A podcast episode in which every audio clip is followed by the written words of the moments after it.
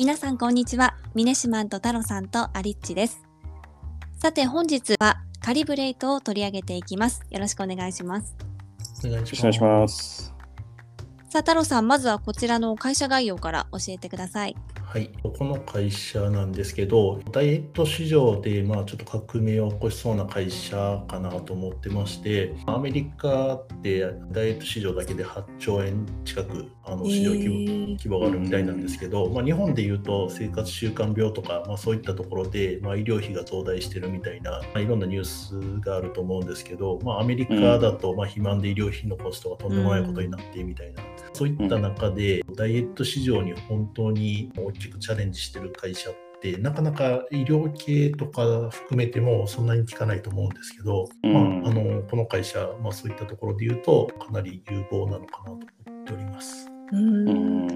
ん。ダイエット市場で8兆円っていうのすごいですね。そうですね。でも食生活確かにあの私もなんかアメリカ留学してた時にいろんなアメリカ人の食生活見てましたけどまあもちろんかなり糖分が高いものが多かったりとか、うん。脂肪も高いものが多いっていうのはまあ皆さんご存知の通りだと思うんですけど、うん。結構びっくりしたのが一回あの大学の寮で生活してた時に日清の、まあ、カップラーメン向こうで売ってますよね、はい。食べてるルームメイトうんがなんかこれはすごい健康的な食品だってなぜなら日本の食品だからっていうわけわかんないことを 言ってたことがあってあるある一種のスタンダードなのかなと思って、うん。まあ、そりゃ肥満になるケース多くなるよねっていうのをちょっと思い出しましたね。そうですね。確かにアメリカだとファーストフードみたいな食が多くて、特にアメリカとか、まあ、北米中心だと思うんですけど所得の低い人っていうのはなかなか健康的な食品にアプローチしづらいっていうところもあってそういった人たちが太ってしまってみたいなのはよく聞いたりとかしますよね。ああ、そうなんですね。はいそういったところをまあ解決できるかもしれないといううん会社なんですけれども、具体的にはどのようなサービスがあるんですか？はい、サービスの中身自体は分かりやすく言うと日本で言うとライズアップ的なところコーチングみたいな形で食べるご飯であったりとかあとは日々の運動とかっていうのを記録をつけていくっていうところをベースにしてただライズアップとちょっと違うところに関してはオンラインをベースにしてるっていうところとあとは医療行為っていうところに近いところだと思うんですけど薬を使ってダイエットをするっていうところ。ここの2つが組み合わさっていることによってライズアップとはちょっと違った意味でのダイエットっていうのを提供しているのかなと思います。へえ。薬の力も使うっていうことなんですけれど、はい、これどんな薬なんですか？そうですね。薬自体は GLP-1 っていう僕も正直よくわかんないんですけどペプチド系のなんか薬みたいです。でちょっと知り合いに聞いたら、まあ糖尿病とかそういうので使う薬であったりとかっていうのでで日本でも一応、えっと、ダイエット系で検索をしたりとかすると痩せ薬みたいな形で1万9800円ぐらいで1回打てたりみたいなのは出てたりとかしたんで日本でもそれなりに出回ってる、ね。はい、薬みたいですね。で、はい、聞いたことありますか？いえないんですけどこれ口からえっとね、これ多飲分んじゃなくて？射だと思いますね。そういうことなんですねん。ですね。もしかしたら経口薬もあるのかもしれないですけど、ちょっとそこら辺すいません、きちんと調べてないんですけど、はい、多分注射をベースにしてるのかなうんと。ただ、アメリカであるのが、もしかしたら経口薬かもしれないですね。あなるほどなるほど。オンラインでやってるんで。へえいやこれって運動はあ入ってないえっともちろん運動運動も入ってます。あの適度な運動と食事管理をしながら、あすい。えっと、並行して薬も使うみたいな、このあくまで医療行為も含めた形でやるっていうのが、この会社がやってるプログラムの大きな違いとしての、ライズアップと比べたところの大きな違いかなとう思います。んうーん。なんかね薬を使ったらはい、効果も早く出るのかなっていう感じもするんですけど どうそうですね。あの実際ちょっとこの会社のサイトをよく読んでみると面白いことが書いてあって実際にどのくらい体重が落ちるかでいうと体重の10%から15%落ちたみたいなのが初めのケースとしてやったユーザーで実証はされてるみたいなんですけど期間だけで言うとライズアップとかってよく3ヶ月とかなんかそのくらいの短期間であの痩せれるプログラムだと思うんですけどこの会社が提供してるのはあくまで1年とかかけてゆっくりと体重を落とすみたいなプログラムなんですね。で、うん何が大きく違うかでいうと、これあくまで多分医療行為に近いところなんで、結果をコミットとか、多分そういうような表現じゃなくて、どちらかというと、体の代謝システム全体のバランスを調整して、で、体重をコントロールしていくっていうところがフォーカスしてるポイントであって、ライズアップとかだとよく後でリバウンドするとかあると思うんですけど、うんまあそういったリバウンドとかも考えて、ゆっくりと1年かけて10%から15%落とすっていうのが、彼らの提供しているプログラムだと思いますね。うんじゃあもう時間をかけて体自体をまあ変えてそうですね。そのものを変えていくっていう感じなんですね。はい、なんで、まあ、ライズアップってどちらかっていうと、ハードトレーニングをして、うん一気にまあ糖質制限したりとかして、うん結果を短期間で出すことによって、まあ、それに対して何十万ってお金払ってると思うんですけど、ここのサービスはどちらかというと、健康になるとか、代謝のその体全体のリズムをゆっくりと整えることによって、結果的に健康になれるとか、まあ、あ体重が減るとか、まあ、そういったところを最終的なゴールにしてるのかなと思ってます。うんうん。でも確かにリバウンドしないって考えると、はい体質を、まあか、ある意味変えていくっていうのはすごくいいそうですね。1年とかかけてっていうことであれば。はい。自分もそんなに痩せてるわけじゃないんで、たまにやっぱダイエットしたいなってちょっと思う時があったりとか、体重落としたいなって思うんですけど、うん。なんかライズアップみたいに一気になんか体重落としたいっていうよりか、どちらかというと健康になりつつ、ちょっと落とせたらいいなと思うことが多くて、うん。まあこういうサービスがあるといいなっていうのは、はい、思いましたね。ただ、ちょっとなんか薬を使うとかっていうところは、若干ちょっと自分の中ではまだ引っかかってるところはあるんですけど、